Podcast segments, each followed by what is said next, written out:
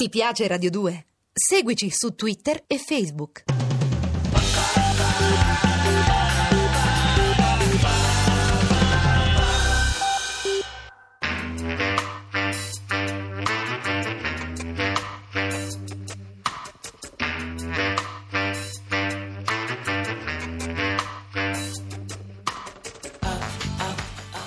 Alle 8 della sera.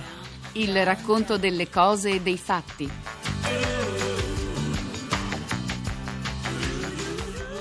La storia in cucina di Massimo Montanari.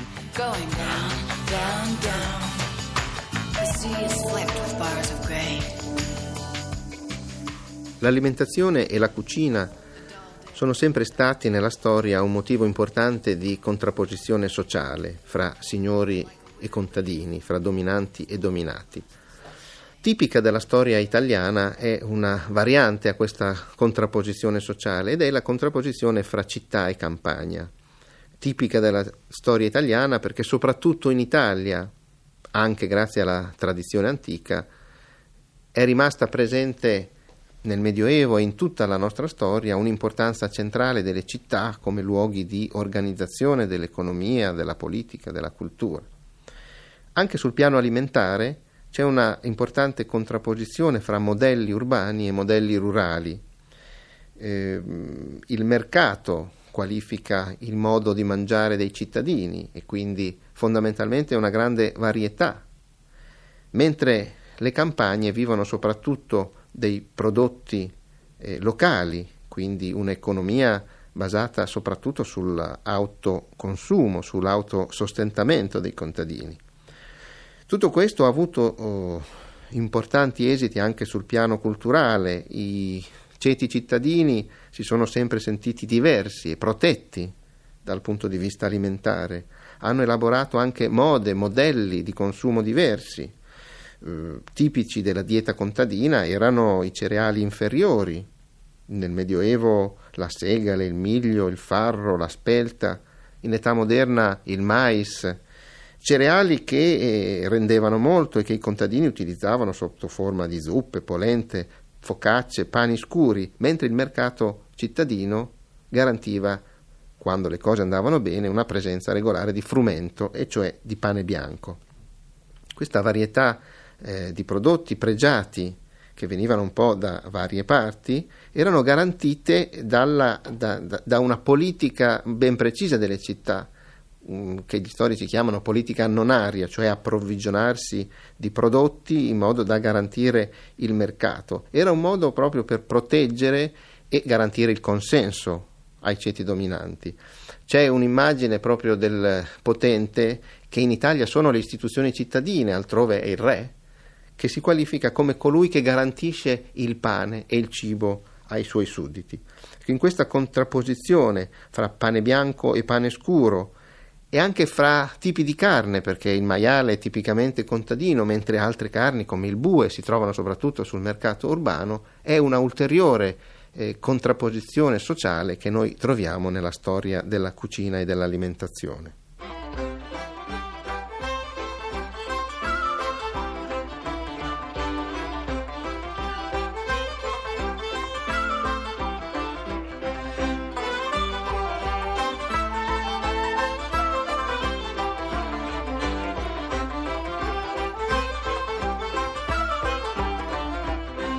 Il rapporto fra la città e il suo territorio dal punto di vista alimentare è un rapporto piuttosto complesso.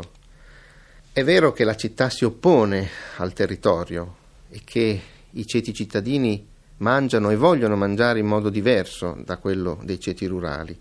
È però anche vero che la città in qualche modo riassume le risorse, la cultura, le tradizioni alimentari del proprio territorio eh, questo è tipico della storia italiana, la città è al centro di uno piccolo Stato o grande Stato, di una città-Stato, in cui il territorio lavora per rifornire il mercato urbano.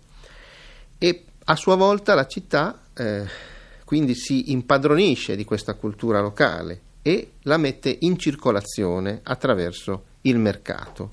Questo è un po' tipico eh, diciamo della dinamica fra città e territorio. e fa sì che, ad esempio, nella storia della cucina italiana, la maggior parte dei prodotti tipici, che ovviamente nascono sul territorio, cioè sulla campagna, siano però riconosciuti con un nome che fa riferimento alla città.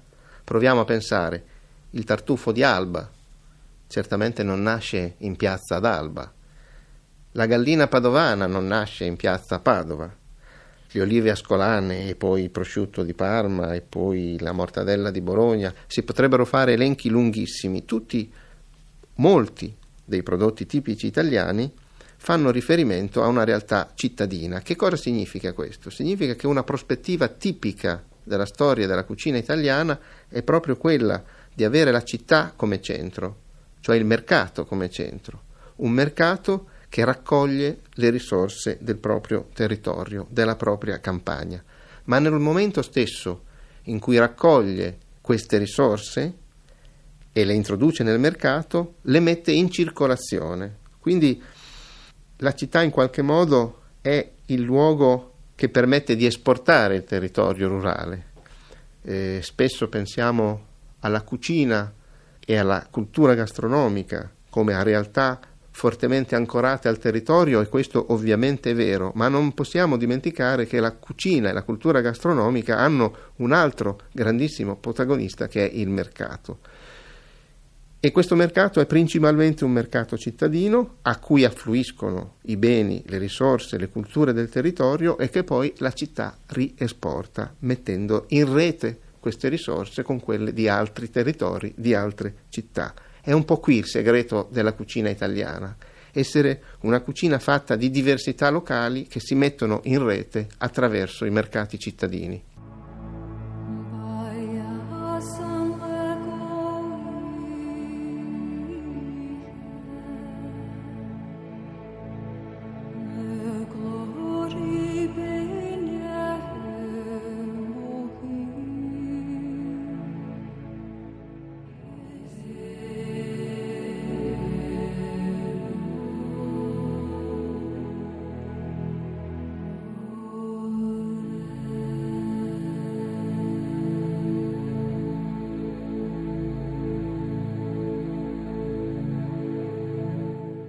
Il ruolo della città nella diffusione della cultura gastronomica è un ruolo molto importante.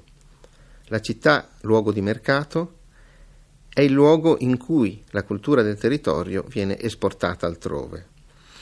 Ci sono città che su questo hanno eh, fondato, costruito la propria immagine. Un esempio tipico è quello di Bologna.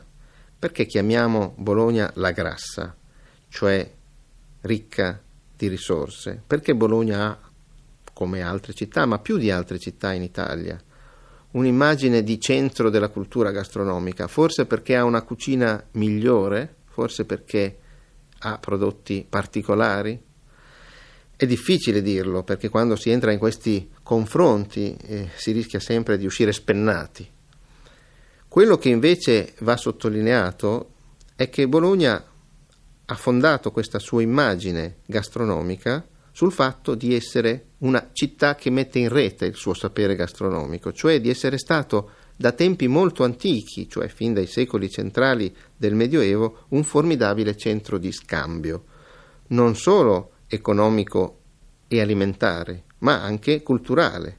Bologna è sede della più antica università d'Italia, se non d'Europa, quindi è la dotta per eccellenza ma essere dotta voleva dire avere cibo per nutrire gli studenti e quindi raccogliere cibo dal territorio, ma questo voleva dire anche raccogliere culture diverse perché gli studenti portavano a Bologna una cultura internazionale. Abbiamo testimonianze molto interessanti che ci mostrano come fin dal Medioevo nelle osterie di Bologna si poteva mangiare tedesco, si poteva mangiare francese, cioè si poteva rispondere a esigenze molto diversificate, di avventori diversificati anche dal punto di vista nazionale, quindi con gusti diversi. E dunque questa massa di studenti che qualifica questa città fin dal Medioevo porta domande, porta culture e poi esporta immagine, memoria di una città che hanno percepito come luogo di scambio fra queste culture. Allora, la morale di questa storia è che un mito gastronomico si fonda non tanto sull'eccellenza della cucina locale, quanto sulla capacità di raccogliere e mettere in rete tradizioni diverse. Questo che è un po' il segreto, a mio avviso, del mito gastronomico bolognese, è un po' una metafora che funziona più in generale per la storia della cucina italiana. La cucina italiana trova la sua ragion d'essere proprio nella grande capacità di saper mettere in rete attraverso i mercati cittadini i saperi e le tradizioni di tutti i territori.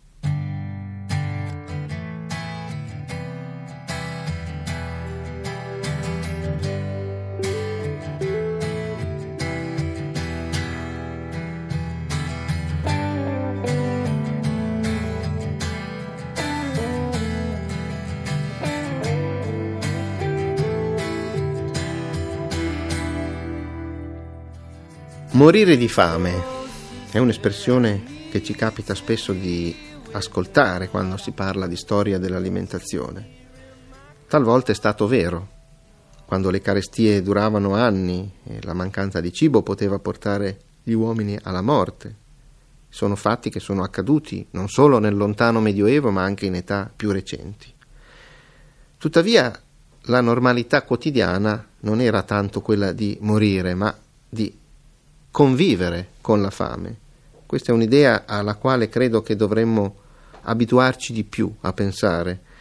Eh, la fame è stata sempre una nemica, ma è stata anche una condizione normale di vita a partire dalla quale gli uomini hanno escogitato ogni tipo di rimedi, di risorse, di strategie per sopravvivere piacevolmente. Ecco, sottolineo piacevolmente proprio perché non credo che la fame escluda il piacere, che la necessità di combattere quotidianamente con i morsi dello stomaco escluda la capacità di inventare modi piacevoli per farlo. La fame aguzza l'ingegno, dice un modo proverbiale. aguzza l'ingegno proprio perché eh, a partire da ciò che l'uomo ha di fronte a sé, povere cose, cereali, legumi, castagne, un po' di carne, inventa i modi per combattere la fame in modo piacevole. Come fa la fame a, a produrre queste invenzioni? Beh, la prima invenzione, antichissima, è la tecnica, le tecniche per conservare il cibo. La produzione di alimenti per sua natura si lega alle vicende del clima, delle stagioni, quindi eh, vicende instabili, incerte, che spaventano. Oggi forse eh, i sistemi di trasporto e di conservazione sono rivoluzionati, tutto questo ci sembra lontano, ci sembra dimenticato, ma la simbiosi con i ritmi naturali, che è sempre stato un carattere fondamentale della eh, cultura alimentare, ha provocato proprio questo grande sviluppo delle tecniche di conservazione, cioè produrre cibi, produrre derrate che si potessero conservare per tutto il tempo, conservare attraverso il sale, grande protagonista della storia dell'alimentazione e della storia della cucina, conservare attraverso lo zucchero, attraverso l'aceto, attraverso l'alcol, le conserve, salate, non salate, sono sempre stati il segreto del modo contadino di combattere la fame, ma sono stati anche il segreto per inventare piacevoli prodotti che poi attraverso i mercati sono diventati prodotti magari di lusso e che hanno percorso vie eh, lontane, i prodotti tipici che hanno eh, segnato la fortuna della cucina italiana come di tante altre cucine europee sono prodotti tipici che possono circolare perché sono conservabili e dunque mettono a frutto ai fini del piacere di mangiare questa grande secolare invenzione della fame che è sapere conservare i cibi. just don't know what's in my heart and why I love you so. I love you, baby, like a mine of gold. Come sugar, let the good time roll.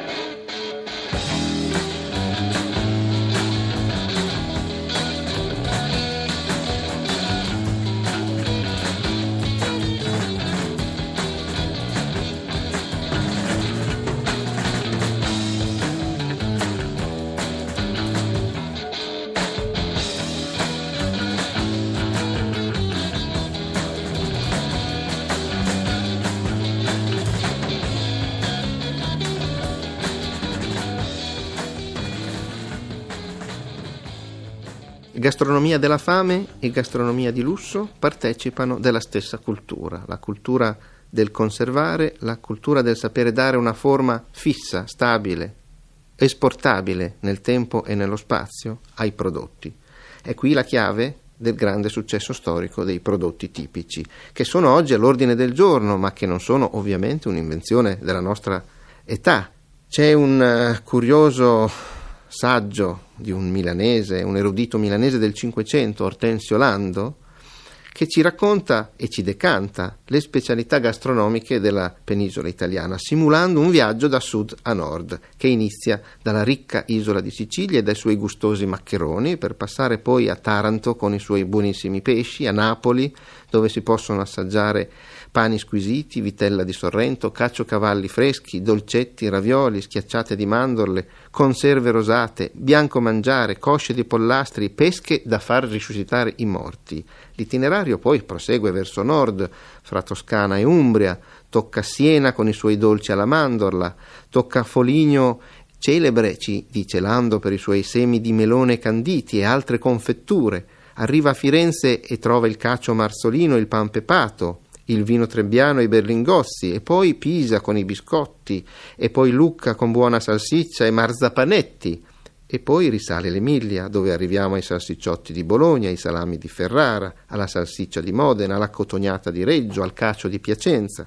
Poi arriviamo al grande emporio di Milano e ancora in tutta la Lombardia, lucanica, tomacelle, salsicce e poi i pesci del lago di Como, del lago di Lugano e poi in direzione sud-est a Padova, il vino, il pane, i lucci e poi Venezia e poi Friuli e poi Vicenza e poi Brescia. È un giro attraverso tutta la gastronomia del paese. Ecco, gli itinerari gastronomici del nostro tempo sono solo la riproduzione di un interesse che i ghiottoni hanno sempre avuto.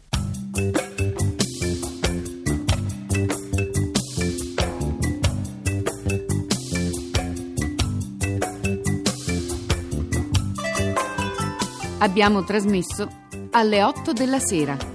La storia in cucina di Massimo Montanari. Regia di Vittorio Attamante. Ti piace Radio 2? Seguici su Twitter e Facebook.